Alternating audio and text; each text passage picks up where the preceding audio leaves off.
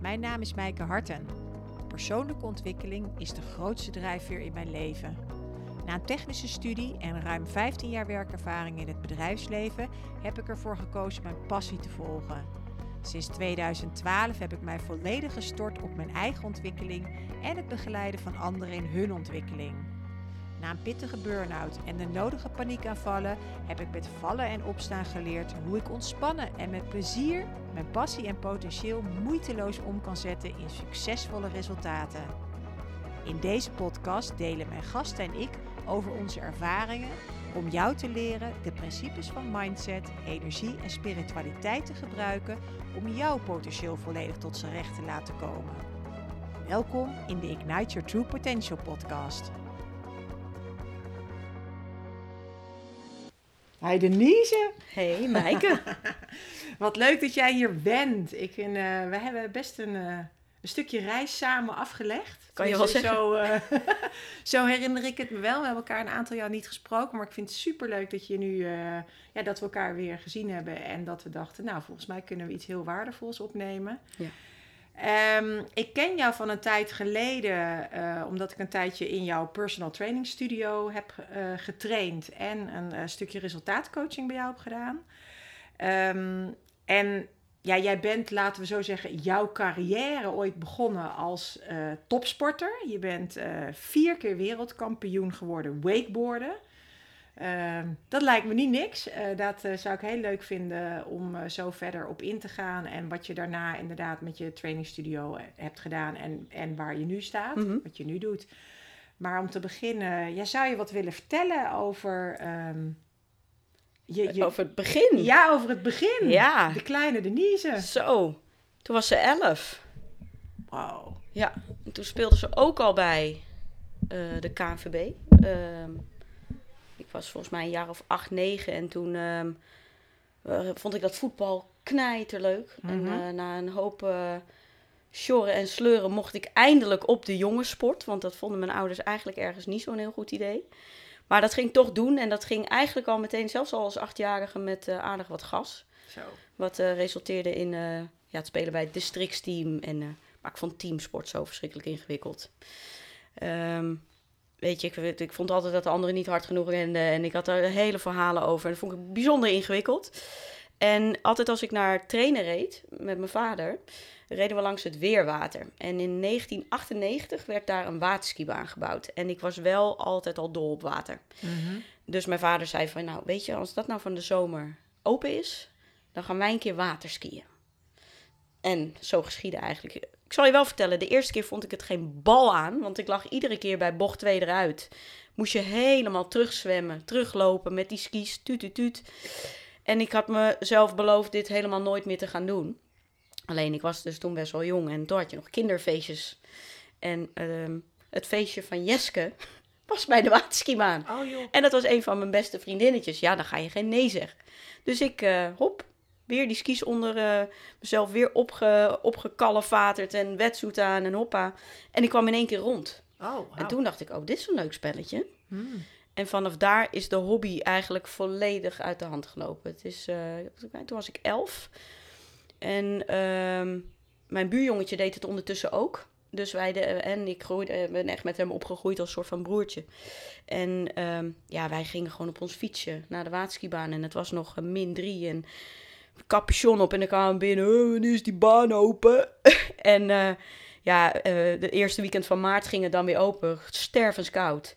Maar we moesten en zouden gaan waterskiën. En uh, toen ging mijn buurjongetje een keer weekborden. En ik denk, weekborden, is dat dan skiën voor een week? Of ik begreep er helemaal niks oh, van. Geweldig. En ja. toen zag ik, zag ik zo'n plankje. En ik weet nog precies hoe dat weekbord eruit ziet. En welk merk het was. En, ja, en toen ben ik dat gaan proberen. En sindsdien was, het, uh, was ik hoekt. Mm -hmm. En kreeg ik een seizoenkaart van mijn ouders. En uh, die dropte me letterlijk om tien uur s ochtends daar af. En om tien uur s avonds werd ik weer opgehaald. En ik was daar de hele dag door bezig met dat water. En met mijn vriendjes en vriendinnetjes en gekkigheid. Eén grote familie. Was, uh, en ik ben enig kind. Dus dat was eigenlijk heel fijn voor mij om, om met zoveel kinderen op te groeien. Waar ik ook aansluiting mee vond. Dat was op school altijd nog wel een uitdaging. Maar daar op die waterskibaan door de... Uh, ja, door, door, uh, door de gedeelde hobby's, zeg maar, uh, ja, een hele mooie jeugd gehad. Ja, En een wakeboard is een soort van een één... Een snowboard, op het Snowboard, water ja, eigenlijk. Weet je, er zitten twee vaste bindingen op. En ehm, ja, dat drijft en dan kan je daar allerlei kunstjes mee eh, Ja. uitvoeren. En je, je zegt van je was daar dagen zoet, eh, maar op een gegeven moment ben je dus ook wedstrijden gaan. Ja, dat kwam vrij snel. Maar het was natuurlijk een vrij kleine sport eh, rond die tijd nog wel. En ehm, ja, toen ben ik voor het eerst een NK gaan doen, volgens mij eind 1999 in, eh, in Best. En ehm, toen had ik me wel ingeschreven bij de jongens. Want ik was nog heel jong, dus ik moest bij de junioren meedoen, had, hadden we bedacht. En toen werd ik volgens mij derdes. En, eh, maar ik zag al wat de, wat de volwassen vrouwen ook deden op een bordje. En ik dacht, verdorie, daar had ik eigenlijk al moeten meedoen, want dat had ik zo gewonnen.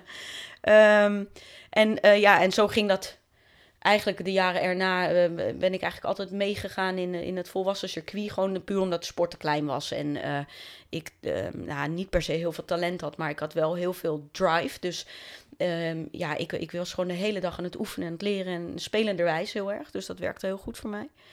En ja, eh, 2001 eh, was mijn eerste WK.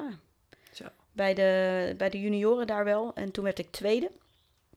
Ehm, ja. Hoe oud was je toen? Toen, na 2001 was ik, eh, ja, 15, 16. Zo.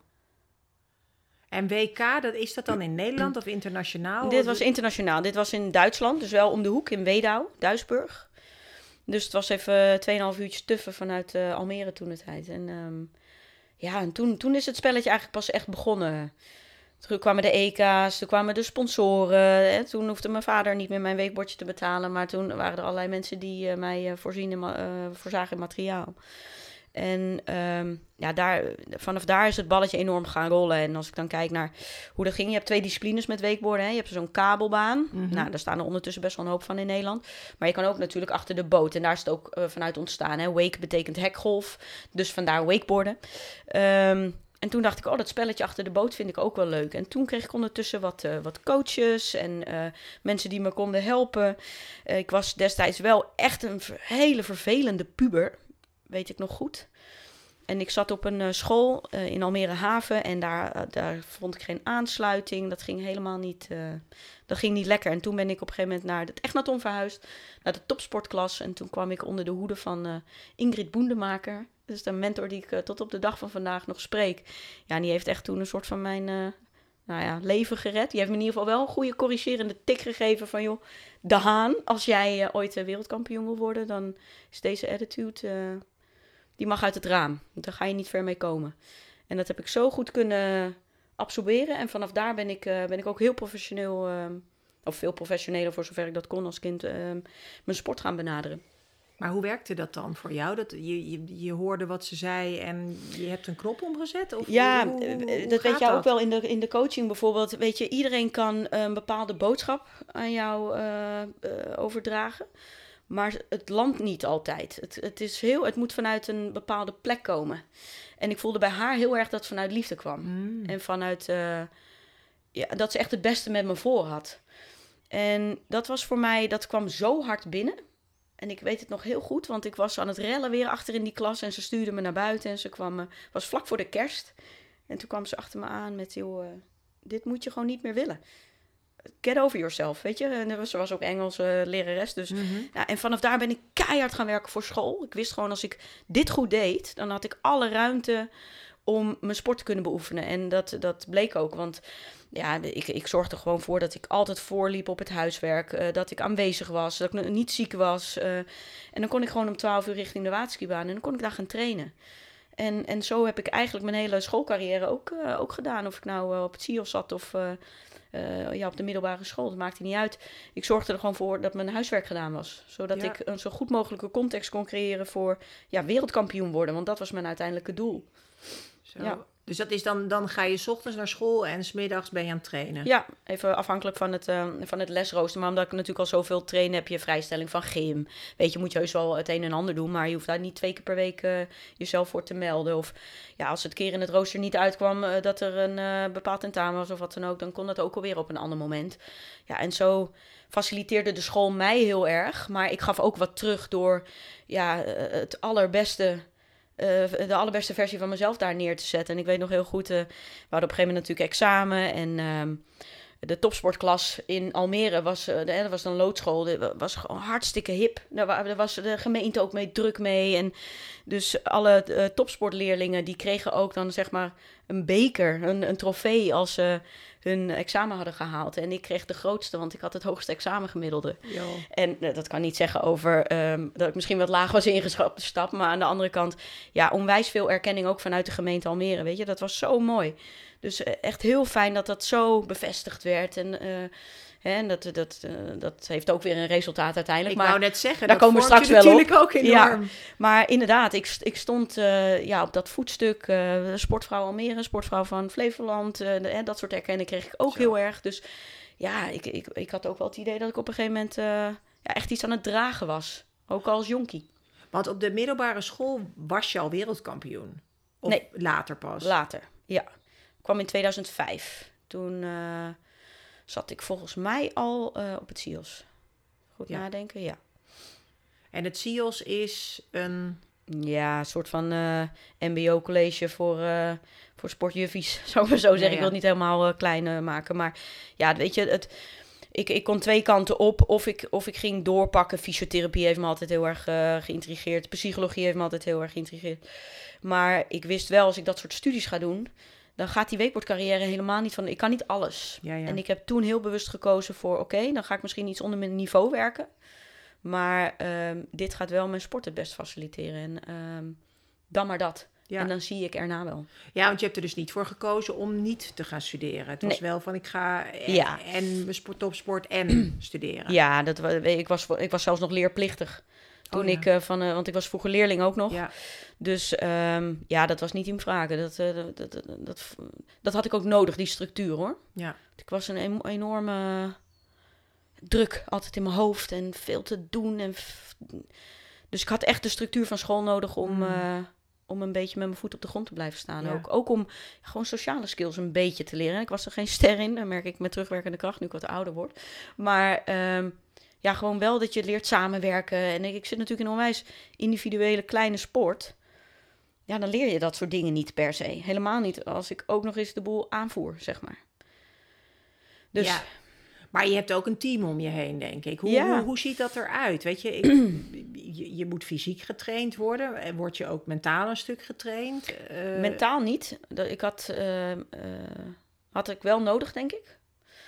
Ehm, dat kwam later pas. Ehm, ja, wij, wij trainen vooral op het water met een trainer. En ik, ik trainde zelf in de sportschool en, en eh, zorgde ervoor dat ik daar wegwijs werd. Weet je, wat heb ik nodig? Eh, ik sprak erover met fysiotherapeuten. Dus weet je, van, vanuit die hoek ook heel veel interesse voor het, eh, voor het lichaam gekregen. Weet je? En, dat is misschien ook waarom ik uiteindelijk de PT ben ingegaan. Ehm, PT's, personal, personal training. Ja, sorry. Ehm, dus ja, ik heb, dat is wel. ehm, ja, ik was het, daar wel het klinkt mee. heel self-made. Het is heel self-made. Het is echt mijn hele zelf, eigen beste denken, zeg maar, heeft me gebracht tot het punt. Want het was helemaal geen professionele sport. Ook niet vanuit de NOC-NSF eh erkend als A-sport. Of, eh, dus ja, je hebt ook niet de faciliteiten. En we hadden wel een bond, hè, dus eh, daar zat ook een topsportcoördinator in. En die hielp ons een beetje op weg. Nou, da- daar heb ik wel heel veel aan gehad. Maar het is voornamelijk eh, zelf goed nadenken. Ja. Ja. Jeetje. Ja, ehm, bijna wel een beetje eenzaam soms ook hoor. Ja, en, en wel heel erg dus echt op je eigen drive. Is dat inderdaad die, die dame dan ook eh, op je middelbare school die daar echt iets in aan heeft Ja. gezet? Of is dat hoe, als je terugkijkt, hoe, ja, hoe heb je die drive kunnen vinden, vastpakken, doorzetten? Ja, het, weet je, het, da- dan moet ik nog dieper gaan. Ehm, kijk, ik ben opgegroeid als enig kind. ehm, en ik heb altijd gevoeld, ik ben anders dan anderen. Ik heb andere dingen nodig dan anderen. Ehm, eh, mijn ouders waren onwijs harde werkers, weet je. Daar, daar heb ik Mm. eh, iets in meegekregen. Maar wel heel erg mezelf moeten... Ja, bijna mezelf een beetje moeten opvoeden misschien af en toe. Maar ik heb intuïtief als kind heel erg gevoeld van... oké, weet je, ik, ik, eh, ik ga een bepaald leven leiden als een sporter... en ik wil het goed doen in het leven. En op de een of andere manier, dan geloof ik echt tot op de dag van vandaag... dat het universum mensen op mijn pad heeft gestuurd... die mij op dat moment hebben gegeven wat ik nodig had. En dat begon met, met eh, zo'n Ingrid. Dat ging later door met, eh, met een trainer die ik had... die, die me echt Ehm, ja, ook weer door middel van... Ik was zo hard voor mezelf. Deze mensen Mhm. kwamen eigenlijk alleen maar liefde brengen, zachtheid brengen. En hoewel ik dat toen de tijd nog helemaal niet zo heel erg eh, zag... zie ik wel wat dat met terugwerkende kracht heel erg voor mij heeft gedaan. Dus, hè, en eh, op een gegeven moment verhuisde ik naar het buitenland. Nou, dan had ik daar weer iemand die me, die me een beetje hielp. Eh, ik had altijd oudere vrienden die me de D's en de T's, we- weet je wel, uit elkaar lieten houden. Dus ja, ik heb, ik heb gewoon ondertussen best wel veel opvoeders gehad. De eigenaren van de, van de waterskibaan. Ja, dat zijn gewoon surrogaat ouders van mij geworden, weet je. Dus die, die hebben mij allemaal een beetje geholpen bij het ja, worden wie ik, wie ik eh, de dag van vandaag ben. Ja. Wat mooi, ja. En daar, eh, nou ja, dat is dan ook, hè, dat zijn dan ook de mensen geweest die je dus inderdaad daarin begeleiden. Is dat altijd, als je terugkijkt, dan ook ten goede inderdaad geweest? Want je, misschien, ik bedoel, ik hoor dat je een enorme drive hebt, hè? of tenminste, ik ken jou ook als met een enorme drive. En eh, het klinkt een beetje alsof ze je meer de richting hebben gegeven en vanuit liefde ook. Eh, maar ik kan me voorstellen dat het ook kan dat ze je meer uitbuiten. Die zijn er zeker geweest. En hoe herken je dat wel of niet en wat doet dat dan met je? Ja, dat is heel eng. Ehm topsport is natuurlijk heel hard. Eh, de wakeboardwereld is een hele harde mannenwereld. Ehm, ik heb daarin wel dingen meegemaakt eh, waarvan ik denk, nou, dat had voor mij niet gehoeven per se. Dit is een best een openbaring, dit. Ehm, daar ga ik ook niet over in detail treden, maar ehm, ik, ik was mega vatbaar voor aandacht. Ik was Hmm. mega kwetsbaar. En als dat in verkeerde handen komt, ja, Ja. dan ben je de lul. Ja. Ja, want dat is dan het nadeel, denk ik, aan dat je dus niet goed begeleid werd in die zin Ja. volledig. Niet iemand die echt jouw belangen volledig in het oog hield. Dat Klopt. kan ik me voorstellen. Ja, maar dat, dat is ook... ehm, ja, ik, ik was zo'n Einzelganger. Ik, ik ging gewoon mijn eigen pad. Mijn ouders konden mij ook niet eh, daarin begeleiden. Dat liet ik bijna niet toe. Ja, ja, je liet het ook niet echt toe Nee. waarschijnlijk. Nee. Al was er iemand geweest, dan was het nog de vraag of je het toegelaten had. Ja. Want ik, eh, hè, daar zit eh, heel veel schaamte, daar zit eh, heel veel laag zelfbeeld. Ik heb op mijn zestiende bulimia ontwikkeld. Daar heb ik ook nou, zo de helft van mijn leven mee geworsteld. Dus ja, allemaal dingen waarvan je zou kunnen zeggen, eh, zonde. Ja. nou, dat lijkt me ook fysiek best wel zwaar als je en topsporter bent en bulimia hebt. ja, dat is geen gouden combinatie. Nee, lijkt mij ook niet. Nee. Nee. Nee. Nee. Nee, en dat, en dat gecombineerd met, met de eenzaamheid die ik wel eens ervaarde. En eh, ja, was dat gewoon de perfect shitstorm, zeg ik maar. Weet je, en ik, ik, ik ben dankbaar voor elke meter die ik heb gemaakt in, in dat hele weekbordwereldje en, en alles wat daarop volgde. Ik, ik, ik had dat denk ik niet anders willen doen. Ehm, want het heeft me ehm, nu zoveel opgeleverd. En het begint me nu pas iets op te leveren eigenlijk, weet je. Dus, maar daar komen we dan zo wel op. Ja. Maar ja, de- het zijn allemaal zulke waardevolle lessen. Maar ik ben, er- ik ben er wel altijd bij geweest. Weet je, ik wist ook toen ik die eh, bulimia ontwikkelde, die ging, eh, vooral toen ik naar Singapore verhuisde. Op mijn negentiende ben ik op het vliegtuig gestapt met een one-way ticket. En ik was er thuis eh, heel zat. Ik kon, daar, ik kon mijn draai niet vinden. Mijn, mijn ouders en ik houden zielsveel van elkaar. Maar in de driehoek zijn we slecht. Hmm. Zijn we niet goed met, met elkaar. We hebben wel altijd ons best gedaan. En ik merk ook dat ik daar eh, ja, in die zin geen last meer van heb. Of weet je, daar heb ik mijn, mijn werk in gedaan. Eh, maar we hebben het elkaar wel behoorlijk moeilijk gemaakt. En, en ik wist op mijn negentiende, ik, ik ben nu volwassen. Ik kan autorijden. Ik eh, kan mijn billen afvegen.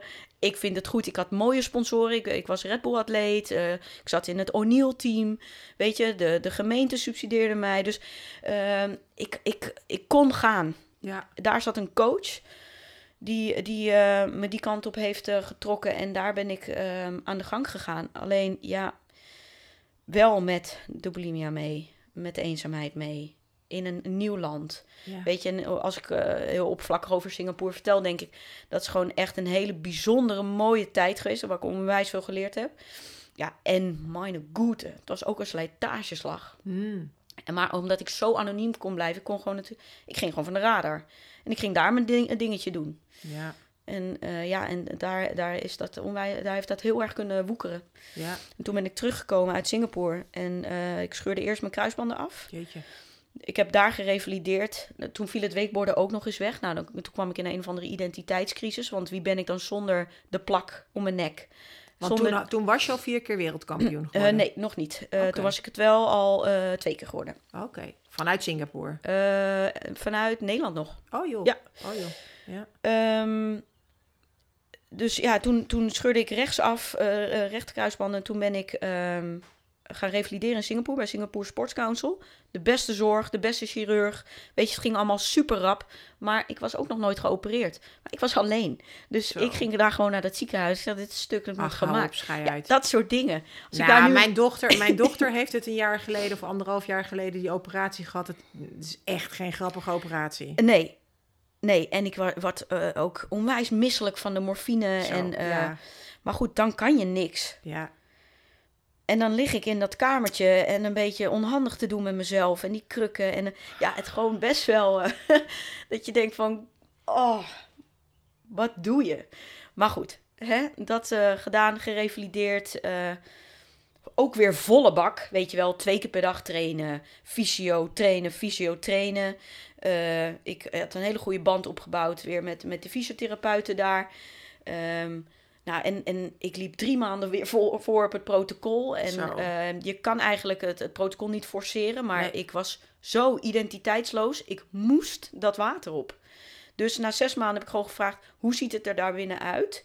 Hoe zit het met mijn kracht? Dus, eh, hè, eh, Mhm. nou, en dat zag er gewoon allemaal goed uit. Alleen dat zijn wel net de periodes dat dat ding aan het inkapselen is. Hè? Dus ja, de kans dat het misgaat is er ook. ja, tot negen maanden of zo. Tot echt, negen hè? maanden. Ja, Ja, en ik dacht, het zal allemaal aan mijn reet hoesten. Ik moet terug dat water op. En het is goed gegaan. lucky you. Ja, lucky me. Hetzelfde jaar weer wereldkampioen geworden voor de derde keer Jeetje. in de Filipijnen. En de laatste wedstrijd van dat seizoen klapt die andere eraf. Nee. Ja. En toen dacht ik, scheisse, ik moet terug naar school. Want ik ben gestopt in het derde jaar van CIOS.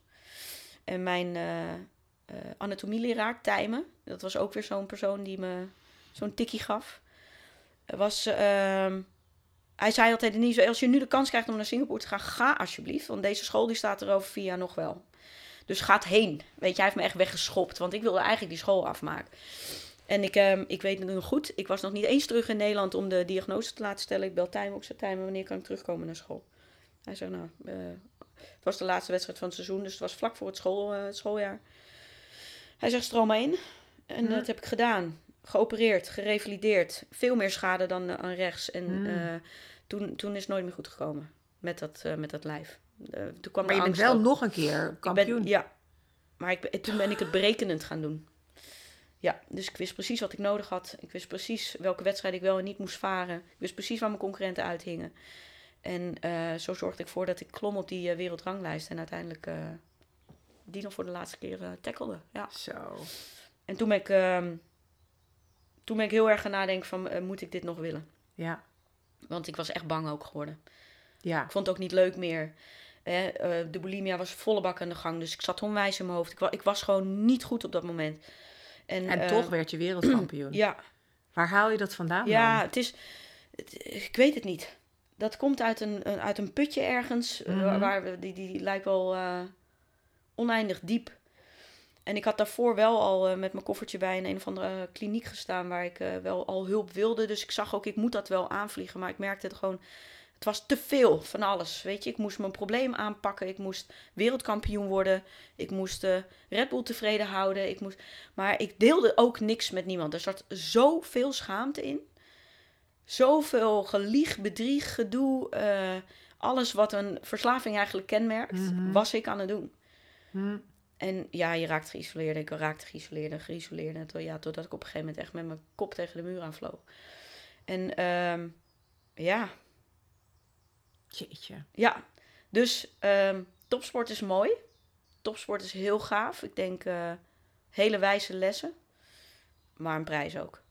Ja. Als je niet de juiste context hebt waarin je dit gaat zitten doen. Ja, en is dat sowieso niet iets, denk ik, hè, zeker als je zo jong bent. Ik bedoel, je ziet het natuurlijk ook met artiesten die heel jong doorgebroken Ja. zijn. En jij was natuurlijk ook mega jong toen je hier aan begon.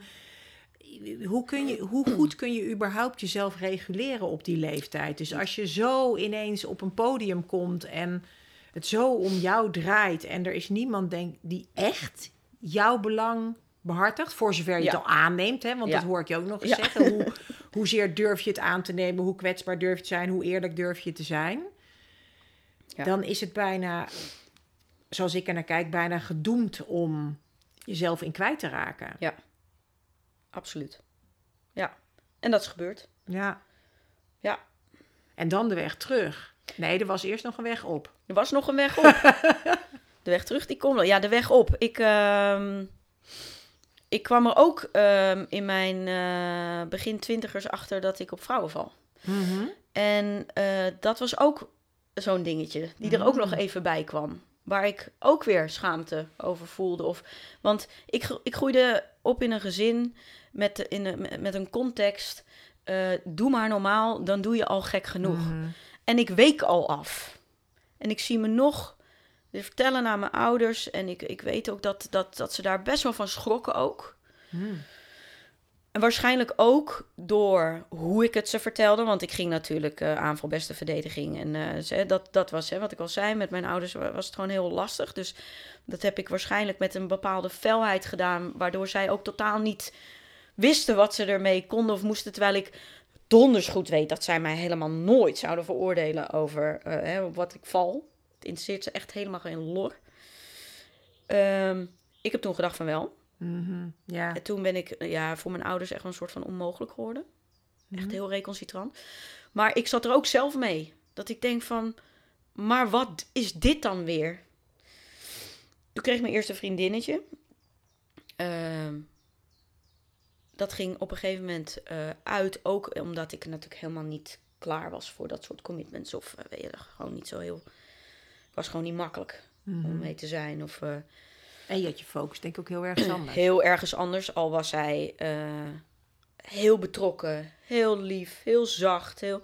Maar dat is een taal die ik totaal niet sprak. Mm. Ik denk, dat daar kon ik helemaal niks mee. Ehm, voor de tijdlijn. Toen ben ik eh, gestopt met die relatie. Ben ik die kliniek ingegaan. Mhm. En toen ik uit die kliniek kwam... De kliniek was voor de bulimia. Ja. ja. Toen leerde ik een toenmalige vrouw kennen. Ehm, ja, daar ben ik zeven of zes jaar mee geweest. Zes, zeven jaar. Mee getrouwd geweest. Zelfde verhaal ook weer. Bulimia meegenomen. Het, de felheid meegenomen. Maar ook bedacht van, ik ga stoppen met weekborden. Ja. En wat dan? En Dus, zij, de, dus de kliniek had niet geholpen voor de bulimia, helaas. ik zal je vertellen waarom. Die werkte met het 12-stappen-programma van de AA. Ja. En ik heb daar zelf ook een podcast over opgenomen met Harold. En ehm, eh, hij heeft wel mijn visie op het, op het 12-stappen-programma echt wel ehm, eh, ja, veranderd. Mhm. Wat ik heel lastig vind aan dat, eh, dat 12-stappen-programma is dat je jezelf moet verklaren als een verslaafde. Dus Ja. hè, op het moment dat je zo'n meeting binnenkomt, dan is het ik ben verslaafd. En ehm, ik heb altijd heel erg intuïtief al gevoeld van ja, maar hoe, hoe heftiger ik dit tegen mezelf ga zeggen, hoe kleiner de kans wordt dat ik hier uitkom. ja, omdat je je er helemaal mee gaat identificeren. Exact. En Ja. Ehm, alles wat achter ik ben komt, dat, dat is voor het brein gewoon eh, in steen geschreven, weet je. Want dan ga je daarna gedragen en dan moet je dus de rest van je leven eh, wekelijks in zo'n meeting opkomen dagen. En ik was te recalcitrant ook daarvoor. Dat ik dacht van ja, maar ik ga dit toch helemaal fixen nog.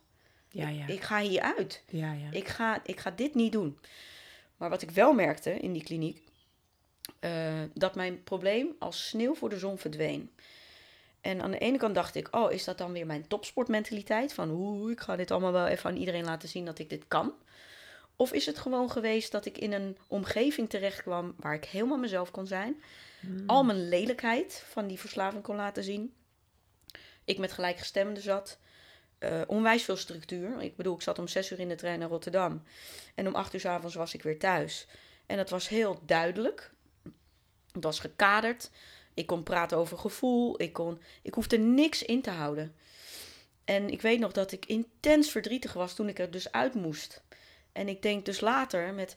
Hé, hey, maar dit is, dit is letterlijk wat, wat, wat, eh, wat het tegenovergestelde van een verslaving is. En dat is verbinding. Ja, ja. Dat is helemaal niet nuchter zijn of het niet doen, bulimia, wat dan ook. Dat is niet wat het is. Het is verbinding. Ja, ja.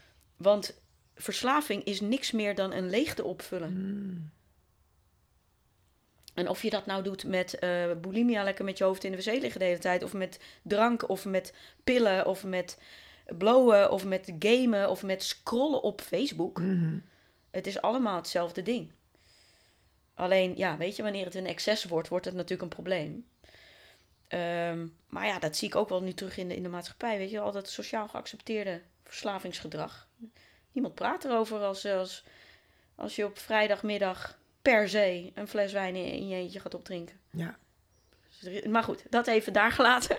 Die kliniek werkte dus niet voor Nee, mij. ja, nou ja, in het moment dus wel. Maar op het Ja. moment dat je weer terug je, je gewone leven, zeg maar, instapt. Ja. Dus hoor ik je eigenlijk zeggen, stapt hij ook die leegte weer in. En ging je dat weer opvullen met bulimia. Is, kan Ja. ik het zo zeggen? Eigenlijk wel. De, de terugval kwam na twee weken alweer. En, ehm, maar goed, ik leerde dus eh, mijn toenmalige vrouw kennen. En kwam eigenlijk in een onwijze verliefdheid terecht. Maar ook wist ik meteen, deze is goed. Hmm. Die moet ik houden. Hmm. Ik heb dat nog nooit zo sterk gevoeld. Dus ik, ik, ik, ehm, ik denk wel eens van, joh, wa- was, er, was het te vroeg of zo, weet je wel. Maar ik denk wel van, jammer dat ik mijn echte probleem nog niet getackeld had. Ja, want jullie zijn niet meer samen nu, We hè? zijn nu niet meer samen. Nee. Nee. En ik was piepjong. Ik was echt 5, 26. eh ja, en ik, ik, ik kwam een vrouw tegen die op dat moment 37 was en, en eh, bezig was met kindjes. En ja, iets wat ik nog helemaal niet kon bijhouden. Weet je, dus onze levenspaden lagen eigenlijk niet parallel. En dat hebben we wel heel erg geprobeerd parallel te krijgen. Alleen, ehm, ja, daar heeft gewoon een houdbaarheidsdatum op gezeten. Maar ja, zij was een mega, mega sterke vrouw gewoon. Zij representeerde... eh, ik dacht altijd, vrouwen in deze wereld... die zijn gewoon gedoemd om te mislukken. Weet je, wij hebben geen plek hier. Wow. De- de- de- ja, dat is, dat is echt heel heftig. Kwam ik ook later achter eh, door mijn eigen therapie en eh, coaching... dat ik dacht van, wij doen er niet toe. Maar Mannen is dat dan ook niet iets in je topsport waar je de hele tijd tegen geknokt hebt? Ja. Ja, want Jeetje. wij kregen 1000 euro prijsgeld en de mannen 10. Ja. Weet je, dat soort dingen. ja. Dus, maar ik heb ook gewoon altijd mannen. Ik, misschien wilde ik zelf graag gewoon heel graag een man zijn hoor. Dat zou Mhm. ook nog wel. Daar heb ik ook wel eens over nagedacht. Iemand eh, confronteerde me daar eh, lately mee. En toen merkte ik dat ik daar heel emotioneel door werd. Dat ik dacht van. ik ben helemaal niet bezig met om, ombouwen of, of dat soort tafereelen. Maar eh, ik kan af en toe wel eens zitten mijmeren daarover. Van goh, wat was mijn leven makkelijker geweest als ik een man was? Ja. Dat geloof ik echt. Misschien nog altijd op de dag van vandaag. Ja. Ja. nou ja, dat is natuurlijk wel iets, denk ik. De, de, de blanke man is natuurlijk wel ja, het, het eh, prototype van dat wat leidt in deze wereld. Ja. Ik bedoel, ja, daar heb ik geen oordeel verder over, dat, het- maar volgens mij is dat wel zo. Ja. ja, dat denk ik ook. Ja. Dus ja, Ja. god, hoe kwamen we hierop? Ehm, eh, weet ik eigenlijk niet meer zo Oh. goed. maar we waren over je vrouw aan het praten en ehm, Levenspaden liepen niet parallel. Ja. En, eh, oh ja, dat was zij. En zij representeerde gewoon iets van... Oh, een vrouw kan ook succes hebben. ja, daar waren dat we. was het. Ja, En ze had een, een mooi bedrijf staan en ze was, is slim. En ik, ik vond het fascinerend. Maar ik dacht, nadat ik stop met wakeboarden, ben ik een dubbeltje. Ben ik Mm. helemaal niks meer. Nou, toen heb ik nog heel even gesolliciteerd bij de politie. Want ik dacht, nou, dan ga ik maar dat doen. Want dat is er mi- tenminste, kan, ik mijn mannelijkheid in kwijt. ja, ja. Mijn, mijn hardheid, mijn, ja. alles wat ik had voor die topsport. Ik denk, dat ga ik doen. Nou, dan vloog ik ook weer natuurlijk eh, door alle onderzoeken heen en eh, psychologische test. Overal, eh, het zag gewoon heel goed uit. Maar toen ging de politie reorganiseren, dus eh, kwam er stop op de opleiding. Maar ik moest wel geld gaan verdienen. Dus eh, ik lag letterlijk op een nacht in bed en ik dacht, dan word ik maar personal trainer. Want hoe logisch is dat? Want je had je opleiding afgerond inmiddels. Ja, alleen moest ik daar wel nog een, een, eh, een opleiding voor gaan doen, hè, specifieker.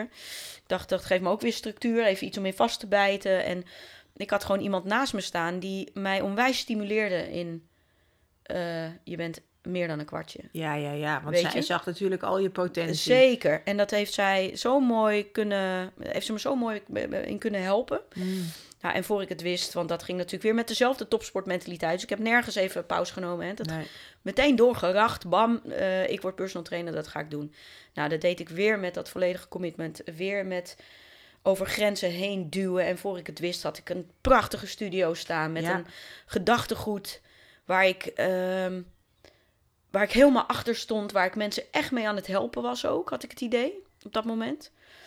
Ehm, ehm, ja, leerde Sabine kennen, wat, wat het op de dag van vandaag een onwijs grote vriendin van mij is. En, en waar we, ja, we, hebben gewoon iets heel moois opgebouwd. En ja, dat, dat, eh, dat ben ik toen gaan doen. Maar ja, ik ben een- wel gewoon een watersporter, weet je. Dus ik merkte ook al met, ja, dat, dat personal training, is dat nou echt mijn wereld? Ik vond het ook een ingewikkelde wereld, weet je, waar alles gaat over afvallen. Nou, je kan je voorstellen, met iemand met bulimia op dat moment is een beetje kat op het spek binden. Dus dat is ook, weet je, dus daar merkte ik wat eh, dat niet helemaal congruent was ook. Hè? Dus ik was Mhm. iets heel, hele stevige boodschap aan het preachen, die ik echt ehm, ook zelf leefde, alleen niet 100%. Ja. En met terugwerkende kracht ben ik daar wel wat, wat milder in geworden. Dat ik dacht van ja, maar ik ben ook mens en ik heb ook mijn struggles en ik doe ook mijn best, weet je. Ehm, maar het voelde voor mij op dat moment niet, niet zuiver. En ehm, toen ben ik in aanraking gekomen met een club die ehm, ja, heel erg met, met eh, coaching bezig was. En ja, wat ik al zei in het begin, eh, psychologie en, en dat soort. Dat heeft me altijd mateloos gefascineerd. Dus ik dacht, ja, als ik op deze manier eh, hè, dat een beetje kan gaan zitten doen, dan lijkt me dat te gek. Alleen had ik natuurlijk maar één soort bagage. Heel eendimensionaal. Doen wat nodig is, zolang het nodig is, totdat je hebt wat je wil. En dan ben je succesvol. En ja, dat was gewoon beuken. Maar toch vind ik het interessant om hier even stil bij te staan. Want dit is het moment dat ik jou heb leren kennen. Eh, dus ik ben bij jou eh, personal training gaan doen. Ik ben bij jou eh, groepstraining gaan doen. En ik ben uiteindelijk ook meegegaan in het resultaat, de resultaatcoaching, zeg maar. Hè? Dus wat je, die club waar jij mee ging samenwerken, daar ben ik zeg maar via jou ook een stuk ingestapt. Ehm, en ik denk dat we allebei wel van mening zijn dat er ongelooflijk veel waarde in dat gedachtegoed zit. Ja. En ik zou het leuk vinden om daar nog eventjes bij stil te staan. Dat gaat heel erg ook over eh, identiteit eh, creëren en, en hoe dat werkt. En ik, ja, als ik iemand ken die dit gedachtegoed volgens mij bijzonder goed eh, onder de knie heeft, dan ben jij het. Ja. Ehm, en, en, la, en, hè, en, en we hebben ook uiteindelijk allebei ontdekt dat, dat er iets ontbreekt. Laten we het in ieder geval zo zeggen. Ehm, dus daar wil ik graag schrek verder met je op ingaan. Maar ik zou het heel erg leuk vinden als je toch wel een stukje van dat gedachtegoed, geval van hoe jij er naar kijkt, als je dat zou willen delen. Omdat ik juist omdat ik dat heel waardevol ook vind. Ja. Eh, voor mensen om te begrijpen eh, hoe werkt dat brein, hoe kun je jezelf aansturen, hoe kun je toch ook creëren wat je wil bereiken. Hè? Ja. En is de vraag vanuit welke plek kom je? Ja. Wat je wil bereiken, is dat inderdaad hè, een leegte op willen vullen, een aai over je bol willen krijgen eh, op die manier? Of is het echt vanuit je hart gedreven Mhm. wat je wil? En hoe kan je dan toch dit benutten? Ja, ja dit, eh, dit, ehm, ik kreeg dit gedachtegoed onder mijn neus en dat trok ik aan als een jas. Mhm, Dat, want ja. het was. eh, en ehm, uiteindelijk, ehm, als mensen bij mij binnenkomen voor de personal training, zeg maar op dat moment, kan ik twee dingen met ze doen. Of we gaan lekker kunstjes inderdaad in de gym doen. Ze door hun knieën laten zakken, vertellen wat ze moeten eten. Zo gewoon aan de hand meenemen. En ehm, ja, dan gaan ze wel afvallen. Dat was allemaal niet zo lastig. Dus toen ik net begon als personal trainer zonder dit gedachtegoed, merkte ik al van, oh nou, als ik die mensen gewoon een beetje motiveer, ehm, ze een beetje mijn energie laat voelen, dan kan elke nitwit dit doen. Want iedere ei, ieder ei kan, kan een bepaalde periode iets volhouden. Ga jij eh, drie maanden lang een bepaald dieet doen, lukt je. Eh, ga je drie maanden lang consequent drie keer per week sporten, kan je ook. Helemaal als er iemand naast je staat waar je een afspraak mee hebt. Ja. Je besteedt je discipline uit. En eh, weet je, want er is maar één ding wat het ego verschrikkelijker vindt. En dat is er niet goed op staan. Want als het er niet goed op staat, dan sterft het. Weet je, en dan, dus ja, weet je, als je op die manier met het brein speelt, dat is niet zo heel ingewikkeld om mensen eigenlijk een beetje ja, bijna te manipuleren, weet je wel. Want dat, en zo voelde ik het ook. Dus toen ik net begon als personal trainer, dacht ik, goh, ik ga zo op vakantie. En dat vond ik al heel lastig. Want ik ga al die mensen dan nu achterlaten met hun dingen. Ik ben benieuwd hoe ze erbij lopen als ik terugkom. En eh, zo geschieden. Ik kwam terug. Nou, iedereen was weer aangekomen. Iedereen uh, zei ook van, nou, zonder jou kan ik het gewoon echt niet. En ik denk, ja, maar ben ik dan een soort van cheerleader of zo? Mhm. Ik denk, dit kan niet kloppen. Want deze mensen betalen serieus geld. Die betalen gewoon 60, 70 euro per uur om een, om een beetje met mij te flupsen in zo'n gym. Met allemaal informatie die ze kunnen vinden gratis op Google. Dus het enige wat ik doe hier is hier dus gewoon staan, zodat zij dat kunnen doen. Nou, dat vond ik zo crimineel, dacht ik, dat, dat sorry, daar pas ik echt voor. Weet je, dat zo, dat, dat, zo kan het gewoon niet bedoeld zijn, weet je. En nou, toen kwam ik dus die club uh, op het spoor. En die uh, hebben mij um, de personal training vanuit een hele andere hoek leren benaderen. Dus uiteindelijk wat, wat ik mensen wilde leren, is dat ze verantwoordelijkheid pakken voor de kwaliteit van hun leven. Of dat nou fysiek is, uh, hun persoonlijke leven, of nou huwelijk, kinderen, uh, of in hun werkleven is, maakt me eigenlijk niet uit. Maar je hebt hier gewoon altijd een verantwoordelijkheid te pakken voor een bepaald resultaat. En waar ik een beetje moe van werd, is dat al die mensen zoveel wilden. Ze willen heel graag X, Y en Z, maar stelden zichzelf nooit de vraag: ben ik ook bereid om het werk te doen wat daarbij hoort? Ja. En daardoor lopen al die 30 dagen challenges lekker vol. Mensen betalen tussen de 250 en 400 euro om een maandje lang aangemoedigd te worden. En dan de illusie hebben dat ze het vanaf daar wel zelf gaan oppakken. Maar die zelf, waar we dan naar refereren, is ook de zelf die ze constant in de problemen helpt. Dus ik ga een keuken bouwen, een, een badkamer bouwen in een huis met een verrot fundament. En dat houdt wel heel even, maar daarna stort het weer in. Ja, ja. ja. En ik dacht, ik moet met dat fundament gaan klooien. Wat moet iemand nou geloven over zichzelf? Dat het dus constant terugstort in destructieve gewoontes. Mm -hmm. Daar werd ik zo geïnteresseerd in. Dat vond ik zo tof om mee te gaan werken. Want je zag, als ik lezing gaf of, of uh, ik startte uh, dan een 90 dagen challenge op of wat dan ook ik zag dat ik, dat ik wat kortsluiting creëerde her en der. Mm -hmm. Weet je, en dat mensen echt begonnen na te denken. Maar ook ze uitnodigden om een beetje de diepte in te gaan. Want uiteindelijk, ja, weet je, niemand wil niet blij zijn met zijn lijf. Niemand wil niet fit zijn. Niemand wil te veel alcohol drinken. Dat, maar waarom doe je het? Ja, en zo had ik dat gedachtegoed vormgegeven. Heb, heb dat over mijn personal training studio uitgesmeerd. Ja, en dat was echt een succesformule. Mm -hmm. Want er liepen mensen de deur uit met exact, dat was jouw vriendin trouwens, exact hetzelfde gewicht. Maar kon nu in dezelfde spiegel kijken.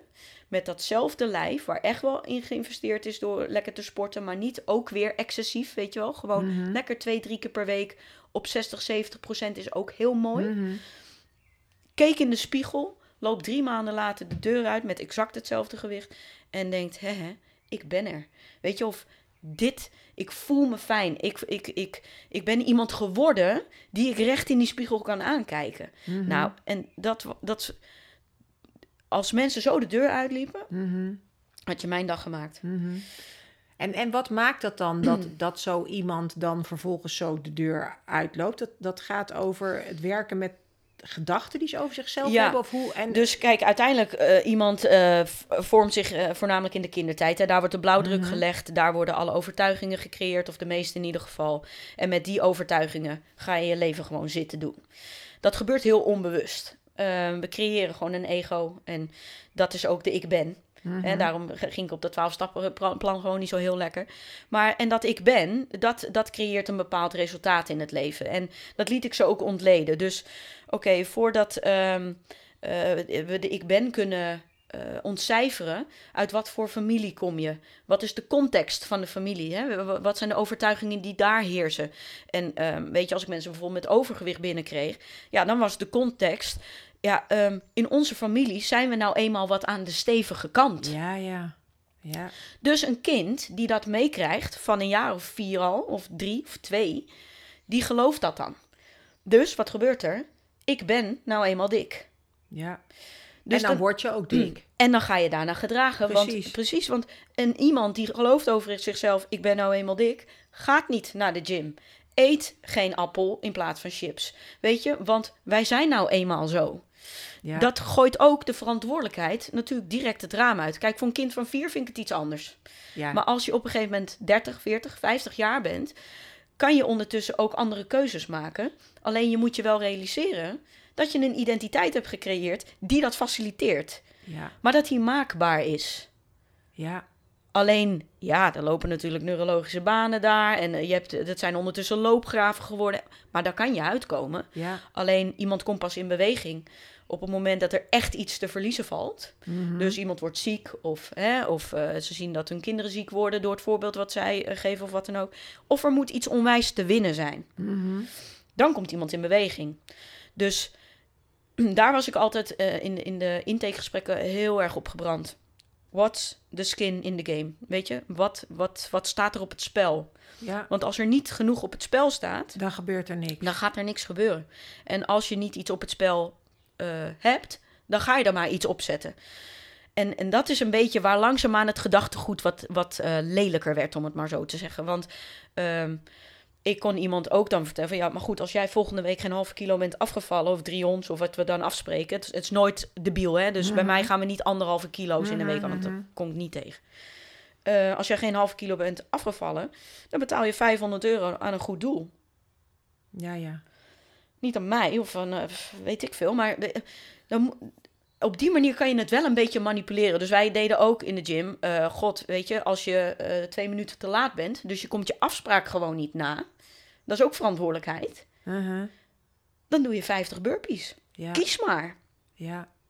Mensen zitten namelijk vol met redenen en excuses. Ik kan boeken vol schrijven van, me- van mensen hun redenen en excuses. Ook die van mezelf. Hè. Ik ben echt niet, eh, geen haar beter. Maar Ja, en toch heb ik het idee, ik vind het wel interessant, want je zegt nu heel erg, ik, ik, ik ben het wel met je eens, hè, dat mensen volgens mij vaak pas in beweging komen als er iets op het spel staat. En dat je dus inderdaad gaat werken met, als je te laat komt, moet je burpees doen. Of als je eh, niet afgevallen bent, dan eh, moet je misschien een bedrag eh, afdragen of iets. En tegelijkertijd heb ik het idee dat het in essentie eigenlijk inderdaad echt heel erg gaat over verantwoordelijkheid nemen. Eigenlijk over je gedachten. En dan vooral, denk ik, over het serieus nemen van je gedachten. Maar daar hoeft, moet daar altijd wat voor op het spel staan. Tenminste, ik begin bij mezelf dat steeds meer. te- Ik heb echt verantwoordelijkheid moeten nemen, bijvoorbeeld over. Ik heb heel veel angsten gehad. Dat weet jij. Ik ben ook bij jou geweest. Ik was ook nog bij jou toen ik heel veel angsten had. Ehm, maar ik heb ergens ook de verantwoordelijkheid moeten nemen daarvoor en moeten zeggen: ik creëer dit dus ook de hele tijd zelf. En wil ik hier uitkomen, dan moet ik ook zelf echt iets anders gaan doen. Ja, en dan sta je toch weer met de rug tegen de muur natuurlijk. Ja, je hebt gelijk. Ja. ik zie dat er eh, iets in je ogen gebeurt. Zo. Ja, hij komt wel even binnen. Het is wel. ehm, ik, ik denk dat ik toch een beetje nog het geloof had van. Je, je kan gewoon kiezen of zo in je identiteit en dan word je dat wel. Maar ik, ik realiseer me, er moet inderdaad wel iets op het spel staan. Ja. En dat komt gewoon simpelweg door dat ego. Dat ding is zo vernuftig.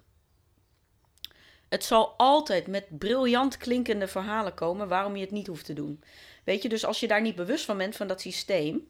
Dus je blijft geïdentificeerd met, eh, met het verhaal wat het ego je de hele tijd vertelt. En dat is gewoon een ratelende radio. Hè? Dus gewoon de hele dag is dat aan de gang. Als je jezelf dus niet kan onderscheiden, gewoon je hogere zelf van dat ego. Dan ben je constant aan het reageren. Mhm. En als je aan het reageren bent, ga je nooit een nieuwe identiteit creëren. Nee. Dus je, het, het, het- je, moet, je moet vanuit een hogere plek komen. Je moet vanuit een, een hoger bewustzijn komen. Je moet het aanschouwen wat je aan het doen bent. En dan is het toch discipline. Ja, weet je, er is ook geen easy way. Hè? Transformatie is heel lastig, heel lelijk, heel consuming. Het is mogelijk, alleen ja, er moet echt iets op het spel staan. Er, er moet op een gegeven moment een punt komen en nu is het genoeg. Ik ga zo mijn leven niet meer leiden. En kan je dat alleen? Nee. Dat kan je zeker niet alleen. Nee, ik zeg altijd, je kan jezelf niet aan je haren uit het moeras trekken. Nee. maar dit ook. Ik denk dat je niet in staat bent om de vernuftigheid te doorzien in je eentje. Nee. Je, je komt op een gegeven moment wel weer een stukje verder. Maar je hebt altijd iemand nodig die je spiegelt. Ja. Altijd. Ja, en toch moet je heel diep zelf, tenminste zoals ik het zelf ervaren heb, waar ik dus nog steeds een beetje van ondersteboven ben, omdat ik inderdaad wel met mijn rug tegen de muur stond.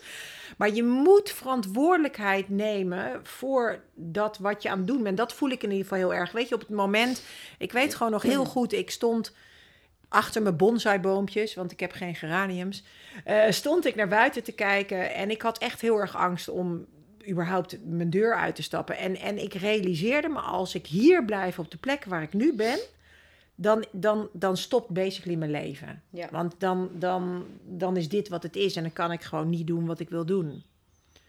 En daar, dat was voor mij echt een moment waar ik echt verantwoordelijkheid ben gaan nemen voor mijn angst. En echt heb gezegd, en nu ga ik er echt mee aan de slag. En nu ga ik, ondanks dat ik angst voel, toch dingen ondernemen, toch het doorvoelen en loop ik er niet meer voor weg. Ja, daar heb ik jou wel altijd heel erg voor eh, gerespecteerd. Want jij ging het echt wel aan. Je bent er niet voor weggelopen. Alleen het lullig van angst, en dat is hè, wat ik nu met terugwerkende kracht natuurlijk ook bij jou enorm heb gezien. Ik heb, ben enorm geschrokken van jouw reacties op, op het gedachtgoed dat wij gebruikten. Weet je wel, dat het eigenlijk op een gegeven moment eh, ja, jou alleen maar triggerde eigenlijk. En, en die angsten. En, ehm, maar dat, dat is iets, dat, de, dat gaat gewoon in het brein niet goed. Ja, maar ik kwam in gevecht.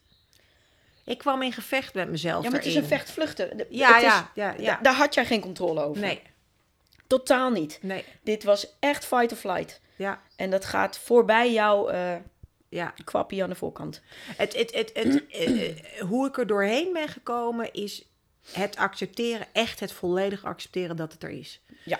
Dus ik weet nog, ik stapte de drempel, ik weet het, ach, ik kan het nog, ik kan het in mijn lijf nog voelen. Ik weet nog het moment dat ik over de drempel stapte, heel bewust, en dat ik zei, Mike, je gaat gewoon nu even je papier in de papierbak gooien en voel de hele weg maar hoe bang je bent, is oké en je mag bang zijn. Ja. En, en eh, voor mij is het ik weet gewoon, dat is, dat is hoe ik er uiteindelijk doorheen ben gekomen. Door te accepteren. En daarvoor was ik de hele tijd in gevechten mee. Ja. Wilde ik niet bang zijn? Mocht ik niet bang zijn? Wilde ik het niet voelen? Eh, vond ik er van alles van? Ja. Ja, het is natuurlijk ook een beetje inner child work, hè? Mhm. Weet je, het is, als jij heel streng tegen jezelf blijft, blijft praten, blijf jij heel streng tegen dat kleine meike, meisje in jou eh, ja, roepen. ja. En dat is precies juist niet wat ze nodig heeft. Nee. Maar ja, dat is, het, dat is denk ik ook al een imprint die je denk ik van heel jong meekrijgt. eh, eh, als je heel stoer doet, wat stoer dat je dat gewoon doet. En eh, kom op, traantjes Ja. weg, niet huilen, go, go, go. Ja. Ehm, maar ik ben wel benieuwd, want het, het, het is wel interessant, want het komt volgens mij ook een beetje samen met het moment. Er is ergens iets voor jou ook geklapt. Hè? Ja. Je had, je, je, je, had je, je, je studio, eh, dat liep hartstikke goed. Je was met die coaching bezig. Ja. En, en, en, en ergens ben je toch op een moment gekomen dat, je, dat het niet meer werkte. Nee. Nee, ik vloog er echt met 600 km per uur uit. En dat eh, is heel simpel. Kijk, ik heb altijd mijn pilaren gehad. En eigenlijk wat er gebeurde, is al mijn pilaren stortten in één klap in. Ik ging eh, scheiden.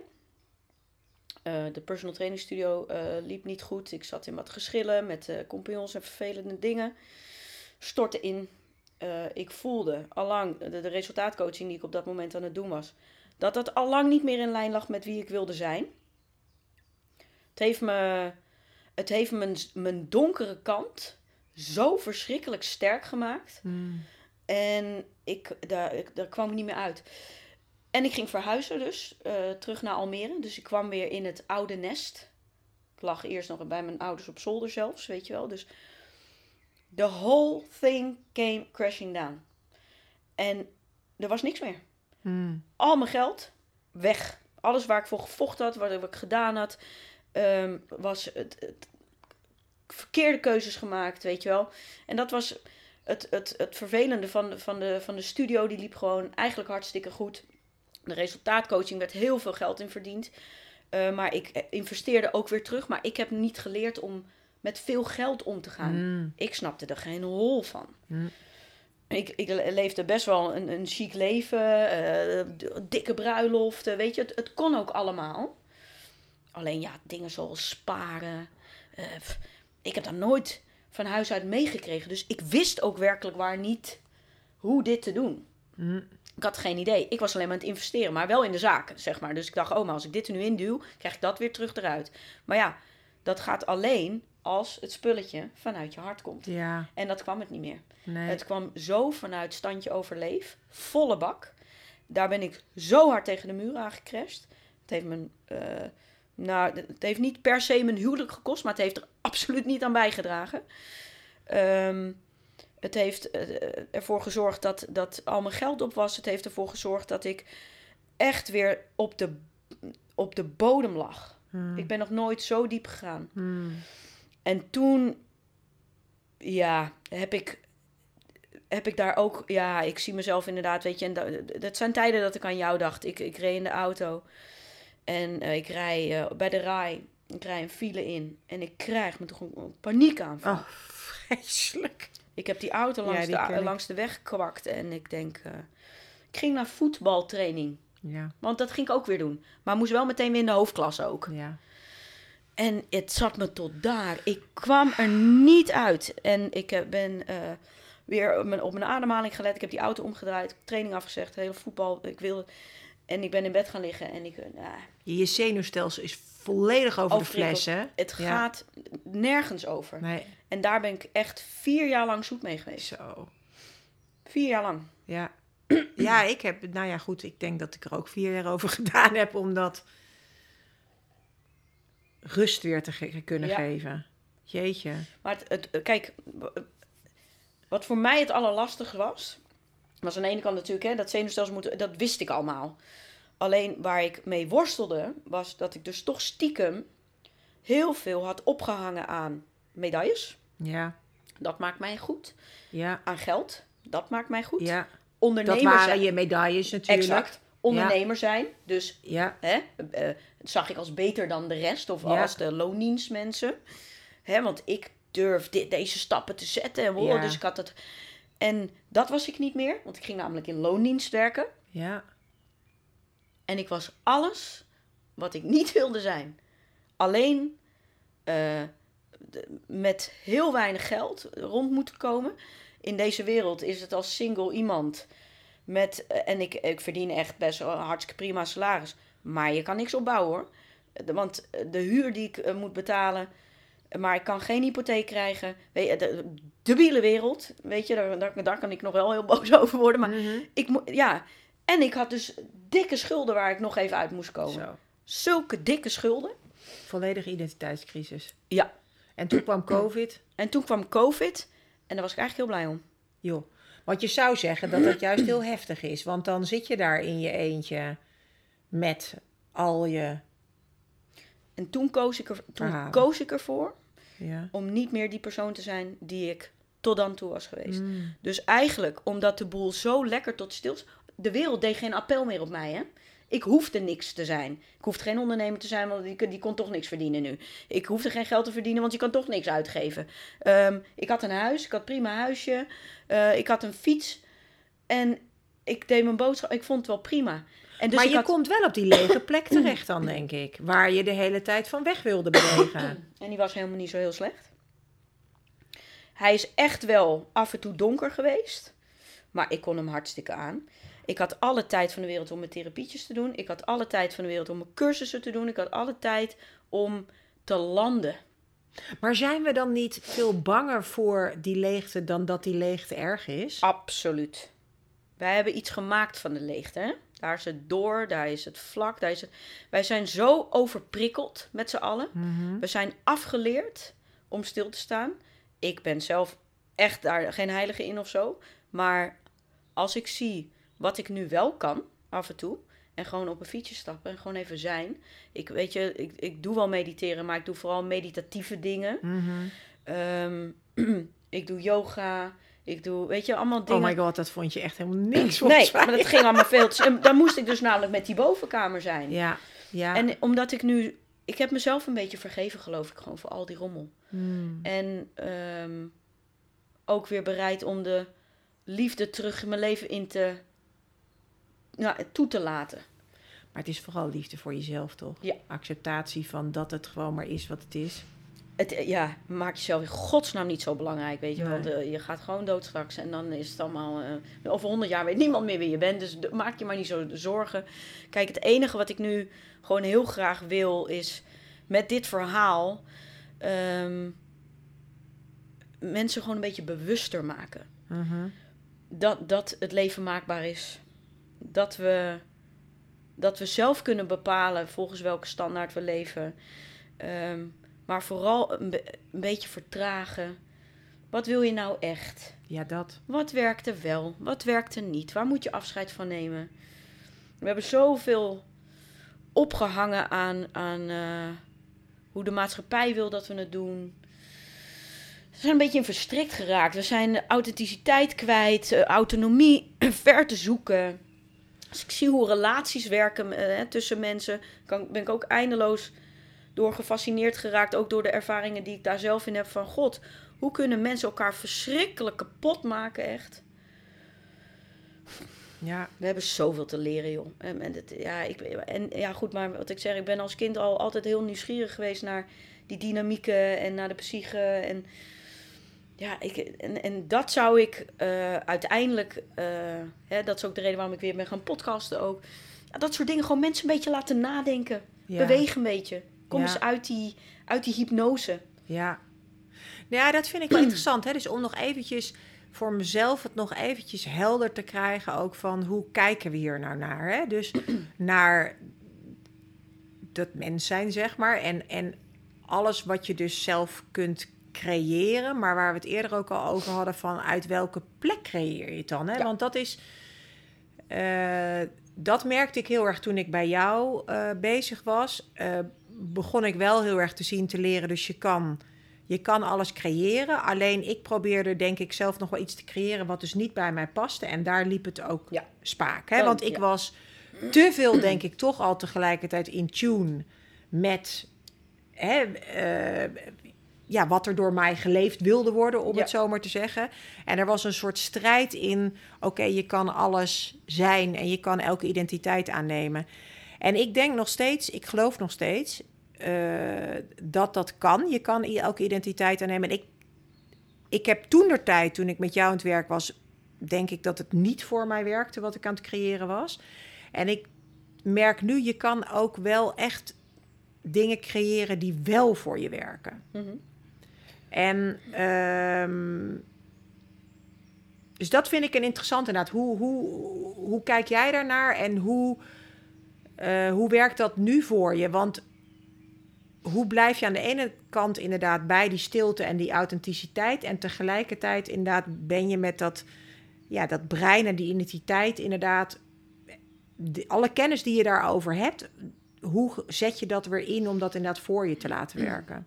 Ja, kijk, ik, ik denk dat het eerst eh, voor mensen gewoon is, is heel goed om echt eens te voelen van, oké, maar als ik dus zonder overtuiging, als ik gewoon alles zou mogen beslissen, los van context, los van omstandigheden, wat, wat zou ik dan echt willen? Hmm, Want het, het zijn de omstandigheden uiteindelijk die er weer voor zorgen dat we daarvan weg hebben. hmm. En, en daar, daar wil je dan even wegblijven.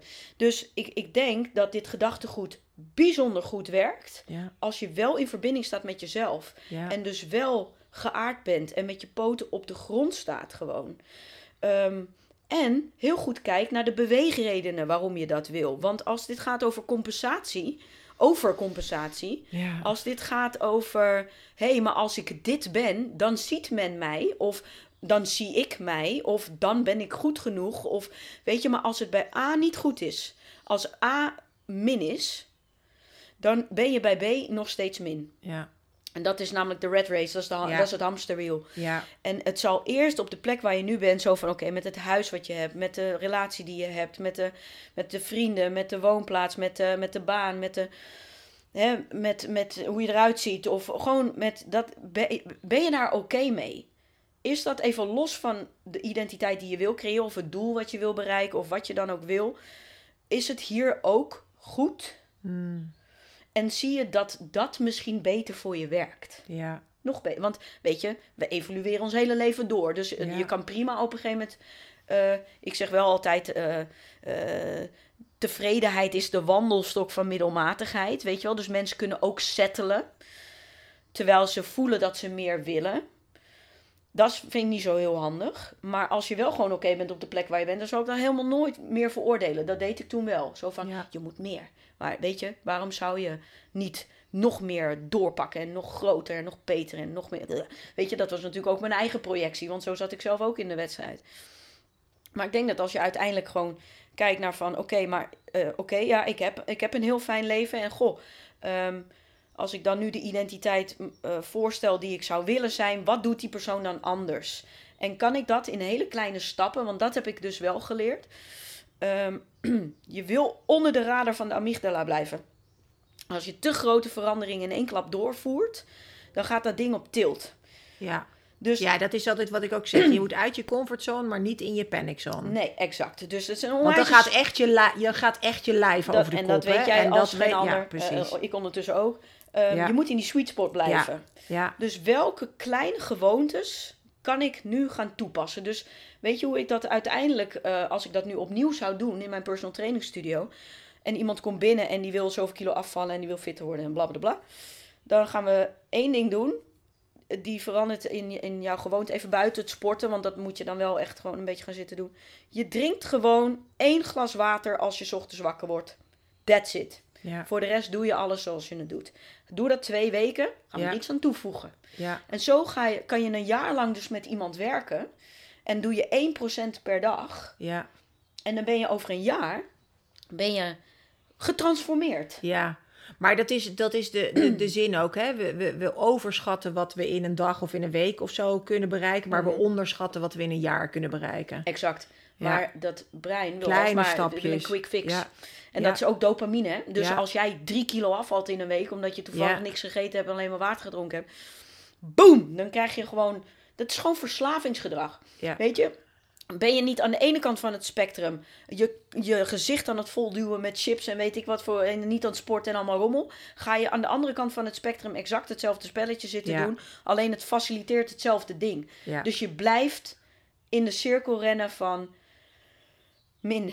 Ja, ja, en dat, is- dan krijg je ook dat yo-yo. Hè? Het, is, Exact. het is echt, het is echt inderdaad wat je zegt. Dat doel, dat glas water waar je mee begint, dat moet, dat moet echt een gewoonte worden. En dat moet niet even voor een paar weken de kick zijn. Nee, maar Eh, weet ja. je, we, we, we, we zijn allemaal een beetje junkies in deze wereld met Mhm. onze eigen drug of choice. Hè? Wat ik zeg, dat kan ook scrollen zijn op Instagram of drama schoppen of relatieverslavingen. Eh, weet je, het kan ook allemaal zo'n vorm aannemen. Hè? Het hoeft niet alleen maar drugs te zijn of alcohol of wat soort.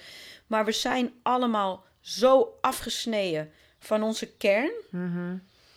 En ik ben heel blij dat er langzaamaan een verschuiving ontstaat in de, in de, in de tijd. En ik, ja, weet je, ik, ik vind bijvoorbeeld vakken op school zoals emotionele intelligentie en dat soort dingen, vind ik echt onbegrijpelijk dat het, eh, dat het nog niet echt. eh, maar goed, dan moet het hele schoolsysteem op de schop. dat Ja, snap ik ook wel. Moeilijke Stuurt nog veranderingen. steeds heel erg op het cognitieve. ja. Maar hoe kan het dat kinderen niet leren met hoe ga je nou met emoties om? ja. Hoe ga je met teleurstelling om? Hoe ga je met vriendjes en vriendinnetjes om? Nee, maar moeten we alleen maar leren wiskunde? eh. Ja, ik, dat vind ik heel beperkt. Ja. Omdat ik wel zie dat juist de grootste problemen, de grootste fuck-ups van mensen in hun leven gaat over het verkloten van relaties, verkloten van financiën. Weet je, verkloten van gezondheid. En waarom doen we dat? Omdat we er nooit wat over geleerd hebben. Ja. We doen maar wat. En vaak doen we ook wat onze ouders doen. Nou, dan mag je hopen dat je een, een mooi voorbeeld hebt. Maar dat is 9 van de 10 keer niet zo. En we verzinnen allerlei strategietjes voor onszelf om, om ons staande te houden in de wereld. En dat zijn dan vaak ook nog eens excessen.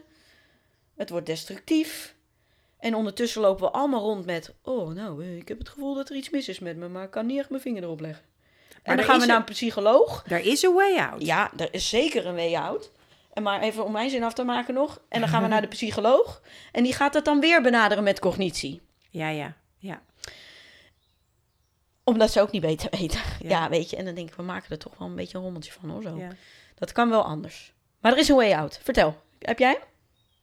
Nou, volgens mij heb je hem. En ik denk dat die, eh, dat, dat is eigenlijk ook de vraag die ik daarbij wil stellen van... Denise, wat is je droom? Ik bedoel, wat, wa- wat, Als ik wat heel, is je volgende stap? Als ik heel eerlijk ben, en eh, dat is ook een beetje de fase waarin ik zit, maar als ik dus, als, als ik echt goed intune met mijn lijf en waar ik voel dat ik dus ontspan, maar ook geëmotioneerd raak, dan zie ik me gewoon lekker met een gezin, een boekje lezen op de bank, in de zon of buiten in het park. We hoeven allemaal niet zoveel.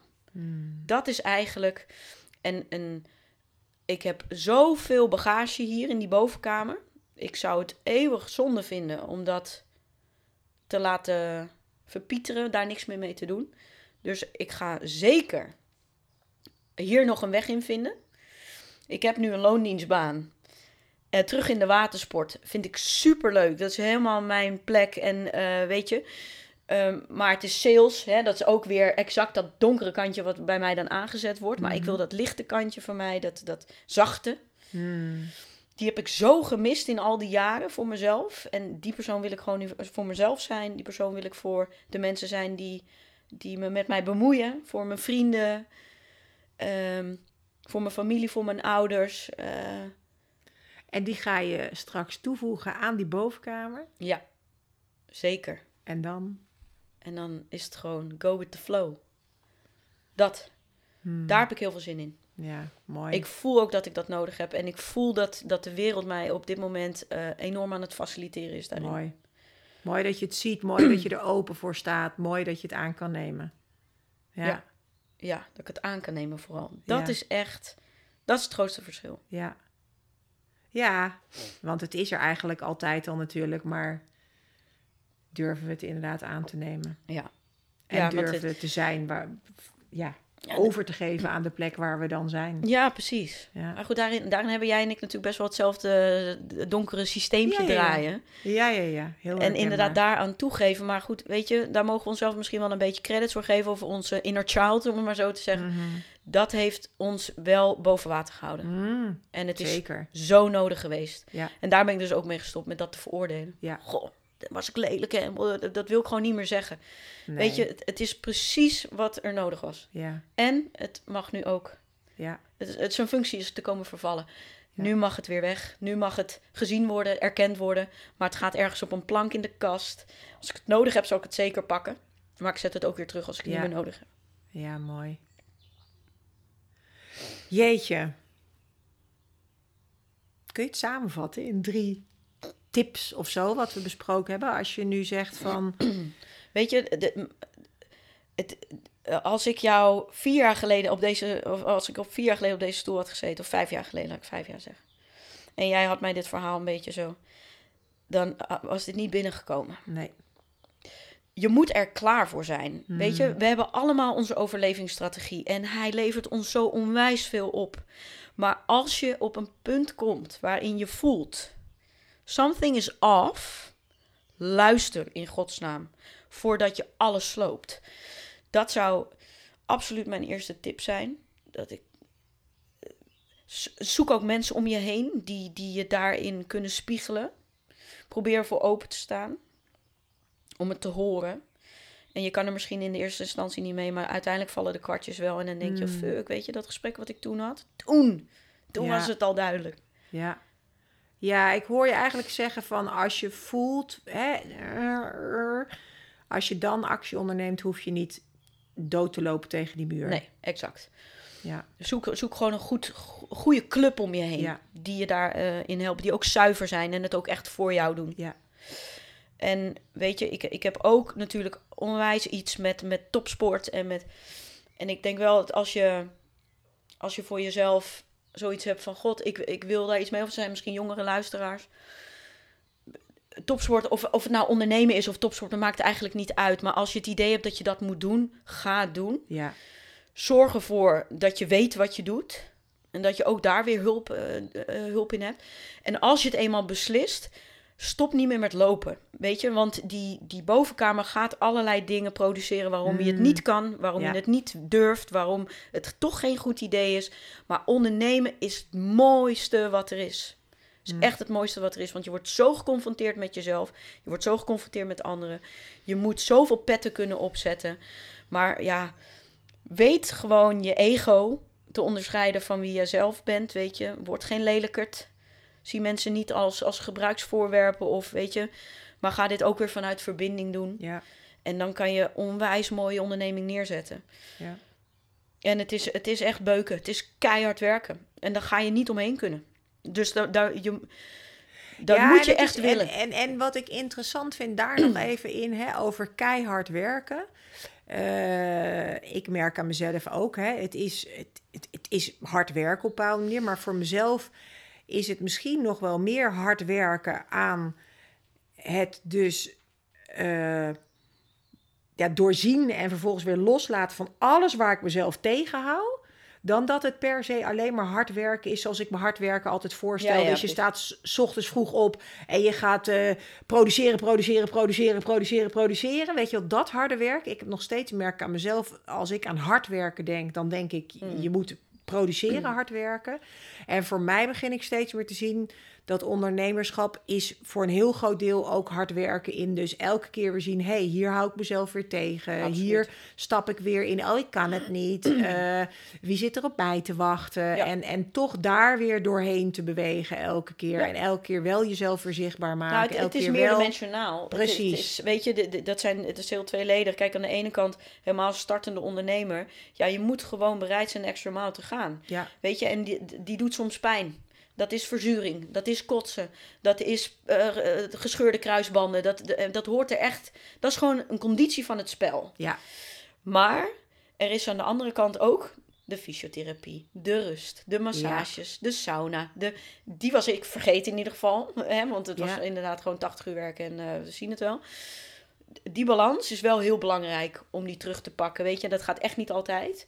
Maar eh, ja, als je dit lang wil doen, ondernemen, dan, dan moet je wel ervoor zorgen dat het fundament, dat, dat, dat er goed voor gezorgd Ja. wordt.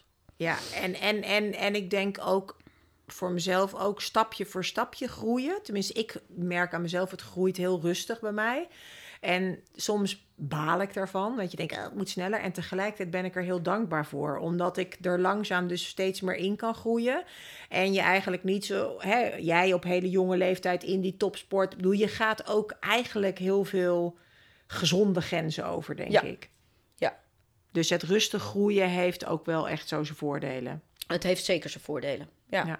Alleen ja, goed, dat, dat kan of wil niet iedereen. Nee. Ik denk dat het ook verschilt per eh, soort bedrijf hoor. Ja.